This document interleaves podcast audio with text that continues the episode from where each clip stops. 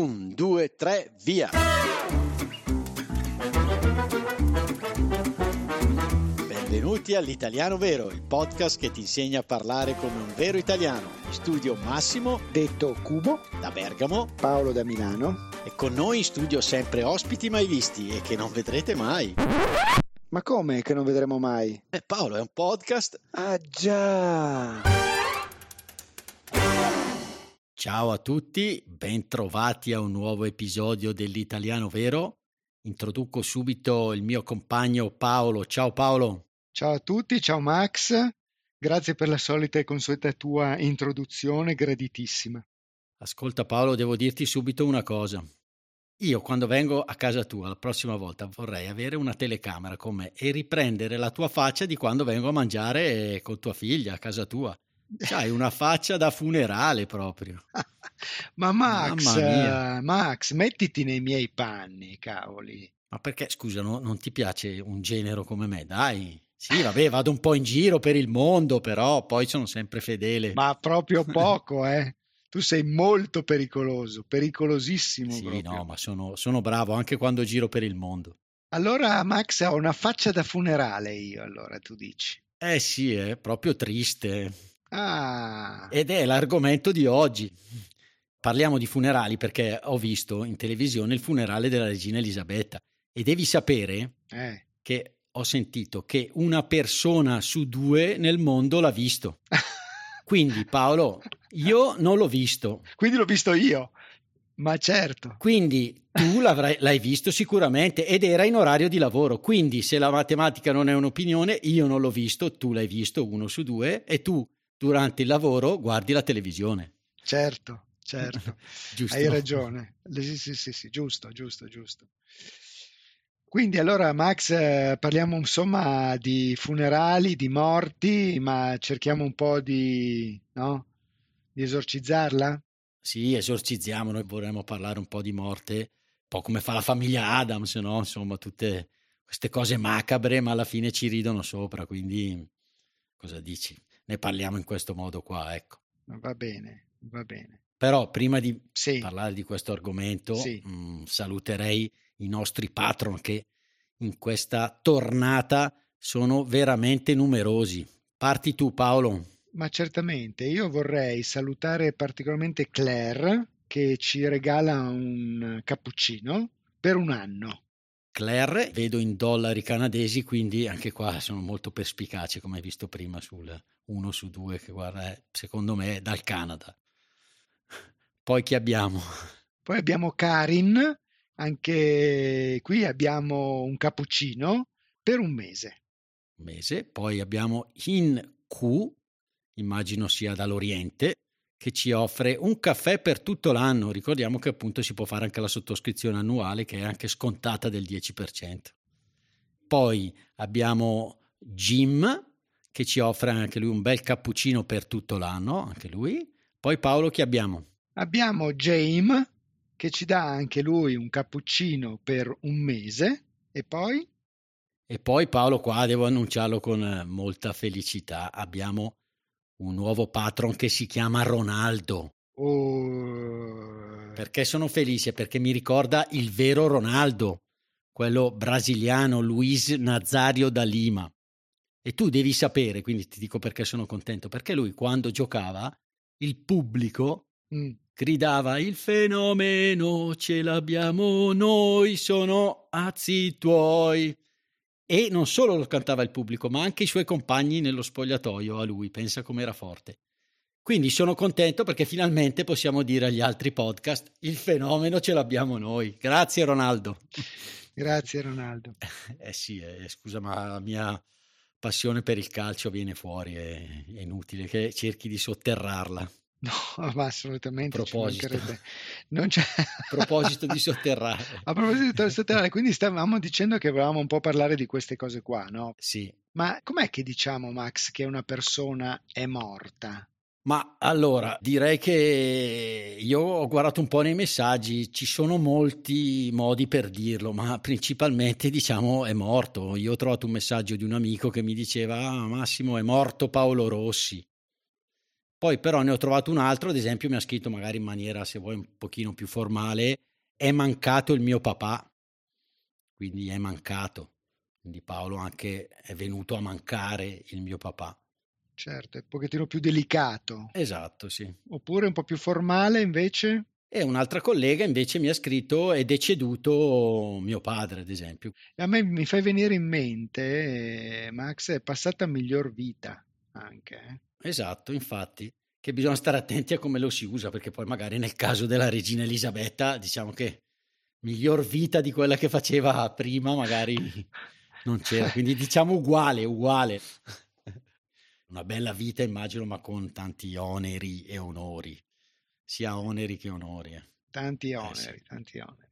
Paolo, dimmi una cosa, ma Beh, in Italia sì. quando si possono fare i funerali? Subito o bisogna aspettare? Allora, in Italia un funerale per legge si può realizzare trascorse ventiquattro ore dal decesso, questo se la causa della morte è naturale. Questo per escludere qualsiasi forma di morte apparente, uno stato che non si potrà per oltre un giorno. In caso di morte sospetta, invece, si procede a fare l'autopsia per accertare la causa della morte.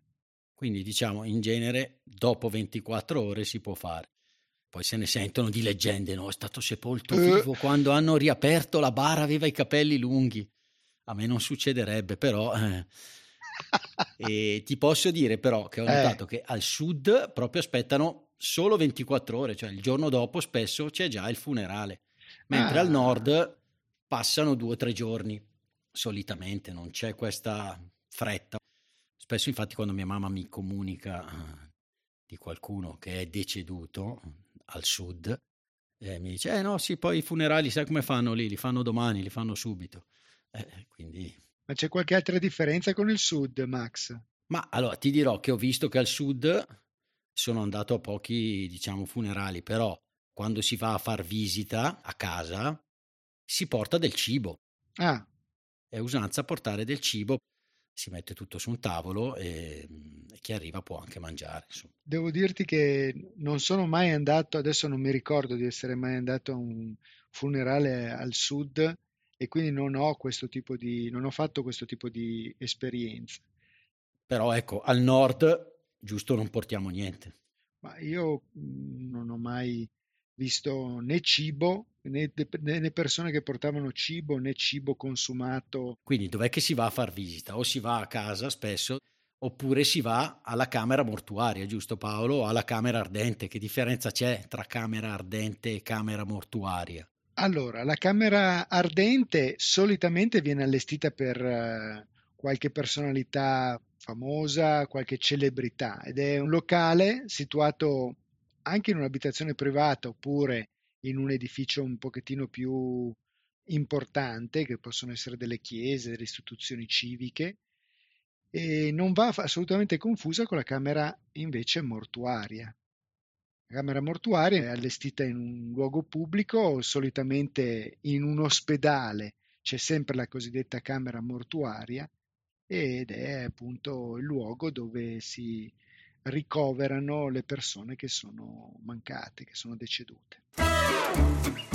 Mi raccomando, il divertimento con l'italiano vero non finisce qui. Ma come, Max? Ti sei dimenticato qualcosa? Ma no, mi riferisco alle trascrizioni avanzate di Sara, che contengono spunti, approfondimenti e un esercizio relativi all'episodio. Ah, ottimo! E dove li troviamo? Sono disponibili per tutti i nostri patron dal livello cappuccino in su, oppure scaricabili con un piccolo contributo dall'indirizzo w w w punto l'italiano vero punto i t slash trascrizioni di Sara o dai link presenti nell'anteprima dell'episodio visualizzabile sui vostri podcast player. Bene, allora buona continuazione. Quindi se non abbiamo una celebrità, solitamente andiamo a casa o alla camera mortuaria, mentre per una celebrità viene allestita la camera ardente, che poi sono andato a vedere su internet perché non lo sapevo perché è ardente, e ho trovato che dice è da ricondurre all'antica usanza di collocare fiaccole e candele accese nel locale dove riposa la salma, secondo un allestimento atto a creare un ambiente raccolto, ove accogliere le visite, con cavalletti o un catafalco o un tappeto per appoggiare la bara. E qua è venuta fuori questa parolona qui che io usavo. Catafalco. Esatto. Questa parolona qua che io usavo senza quasi conoscerne il significato. Qual è, Paolo? Catafalco, cito la Treccani, Max, è un sostantivo maschile che forse deriva dal latino catafalicum e quindi ancora prima dal greco catà, che significa giù, in basso, e dal latino fala, cioè torre di legno. Nelle cerimonie funebri è l'impalcatura che serve di sostegno alla bara. In genere è costituita da un doppio cavalletto rivestito di drappi. Eh, infatti io l'ho sentita quando ho guardato in differita i funerali della regina, che appunto la sua bara era stata messa su questo catafalco. E io per catafalco invece non sapevo la parola cosa si riferisse esattamente. Per me era un oggetto ingombrante. E noi lo usiamo in senso figurato, solitamente. Potremmo dire, Paolo, cosa hai messo su quella parete lì? Hai messo un mobile pesante, un catafalco. Un catafalco, sì, sì, sì. Eh, ci dovevi mettere un qualcosa di più semplice, di più leggero, no? E quindi è questo oggetto ingombrante, il catafalco, per noi, anche in maniera figurata. Sì, un oggetto ingombrante, un oggetto pesante anche, se vogliamo, no? Proprio sì. Impossibile da non notare, ecco. E possiamo dire bara o possiamo dire anche, eh, c'è un'altra parola che io ho sentito per la regina Elisabetta, il feretro. Ecco, il feretro. Che cos'è il feretro? Il feretro non è nient'altro che la bara, cioè questo contenitore del corpo del defunto, no? Che è ricoperto da un drappo, cioè da una sorta di rivestimento che può essere, mi viene in mente, Max, una bandiera, per esempio, no? Quindi possiamo dire che feretro è quasi un sinonimo di, di bara, ecco. È una bara con il corpo all'interno. E anche qui forse mi viene da dire che forse possiamo usare la parola feretro più quando ci riferiamo a celebrità, però è generalmente ricoperta da un drappo, ci dicono su internet, quindi può anche non esserlo, ecco. È un, è un buon sinonimo, direi. E mi viene un bel modo di dire, Paolo, vai, parlando di essere una tomba. Grandissimo essere una tomba. Che tipo di rumore può provenire da una tomba? Nessuno, quindi si dice tipicamente che è una tomba colui che non, non parla, insomma, non dice, non riferisce. Sì, che mantiene anche dei segreti, no? Che non svela dei segreti, giusto? Che non svela segreti, che non fa del chiacchiericcio, ecco, se vogliamo. Esatto. E, e quindi sarò una tomba, Massimo, non dirlo a nessuno che... Che? Che ne so. Che? Massimo. No, ma... Massimo, non dirlo... Non dirlo a nessuno. Non dirlo a nessuno che vado a fare un altro viaggio e lascio la figlia di Paolo da sola. No, no, no, quello lo devi dire. Ho detto, mia, lo... ho, ho, eh. ho detto a Sara e Sara ha detto sarò una tomba. Giusto. Giusto. Bellissimo. Eh vabbè, d'altronde così. E quindi Paolo, a proposito di, di, tombe, di tombe, mi viene anche da dire... Avere un piede nella fossa. Bellissimo anche avere un piede nella fossa. Eh? Lo utilizziamo in senso molto figurato. Avere un piede nella fossa significa essenzialmente essere quasi spacciato, no? Perfetto. Sì, potrebbe essere usato per qualcuno che sta per morire, ma anche appunto per qualcuno spacciato, quindi in senso figurato, non so. Esatto. Ma per esempio ne ha fatte talmente tante di cotte, di crude al lavoro, che lo stanno per licenziare, quindi è già il piede in una fossa praticamente. Eh, esatto, questo è il tuo caso che guardi la televisione durante gli orari di lavoro. Vabbè, ah certo. Mi viene da dire, Paolo, cioè ti stai scavando la fossa da solo facendo tutte queste cose durante l'orario di lavoro, giusto? Certo. E quindi è un altro modo di dire quando qualcuno si mette nei pasticci da solo, giusto? Esatto, mamma mia. Rovinarsi con le proprie mani, insomma, no? Esatto. Rovinarsi con le proprie mani, un altro bel modo di dire. Paolo, ne abbiamo sfornato uno dietro l'altro qui. Siamo partiti da un argomento piuttosto complicato, se vogliamo, però trattato al nostro modo, insomma. trattato un po' leggermente. Esatto, quindi io direi di risollevare un po' anche il morale, no? Con una, Con una? barzelletta finale, no? E vai, non vedevo l'ora di chiedertela stavolta. Non vedevi l'ora, allora questa è un po' lunga, eh, tieniti siedi, però vai, insomma, vai. Abbiamo parlato di regine, no? Quindi c'è una la principessa della Cina mm. che deve sposarsi, no? E quindi dice, ma come farò a scegliere il mio consorte, no? E il consigliere di corte gli dice, vabbè, facciamo un concorso, colui che lo vince eh, potrà diventare tuo sposo. Va bene, e dice, cosa dovranno fare questi pretendenti? Ma, dice, siamo in Cina, il nostro sport nazionale è il ping pong, facciamogli fare una scultura con le palle da ping pong. E dice, ah, ottima idea, ottima idea, quindi chi farà la scultura più bella con queste palle da ping pong eh, vincerà e potrà diventare suo sposo. Niente, allora arriva finalmente, diciamo, il giorno della selezione del candidato e si presenta il primo. Quattro candidati arrivano alle finali, eh, tra miliardi, perché sa in Cina sono miliardi di persone, tra miliardi arriva, arriva il primo, il Titanic, Paolo, fatto di palle da ping pong, quindi tutti i sudditi, wow, fantastico, vincerà lui, vincerà lui. Niente, arriva il secondo con l'Empire State Building, uh, fatto di palle da ping pong, oh, fantastico, uh, bellissimo, eh, vincerà lui di sicuro. Niente, arriva il terzo, oh, il pubblico insomma tutto gasato, la grande muraglia. Beh, questo eh, beh, Paolo eh, beh. Ma la, la cosa cinese, vincerà di sicuro lui. A un certo punto arriva uno di corsa tutto insanguinato, un occhio nero, il quarto pretendente, una sacca in spalla, anche questa grandissima, sanguinante. E tutto riesce a malapena a portarla, a avvicinarsi, insomma, alla principessa, la apre e la principessa dice, ma, eh, ma cosa sono queste? Non sono palle da ping pong. E lui, ah, accidenti, avevo capito le palle di King Kong. Questa è bella, dai. No, perché le palle sono sia le quelle da, che si usano per giocare, che quella cosa che hanno i maschi, insomma, in mezzo alle gambe. Ecco. Va bene, ciao a tutti. Paolo, questa ti è piaciuta secondo me?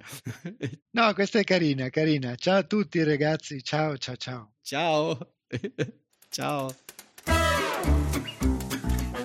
Ciao, sono Massimo. Vi ringrazio per essere arrivati alla fine di questo episodio. Volevo solo ricordarvi che il nostro podcast è un progetto libero finanziato dagli ascoltatori e dalle ascoltatrici. Se ti sta piacendo l'Italiano Vero, ci piacerebbe che anche tu entrassi a far parte dei nostri sostenitori al solo costo di un caffè. Per farlo, seleziona il link Sostienici con un caffè che trovi all'interno della preview dell'episodio sul tuo podcast player oppure sul nostro sito web. Grazie mille e a presto!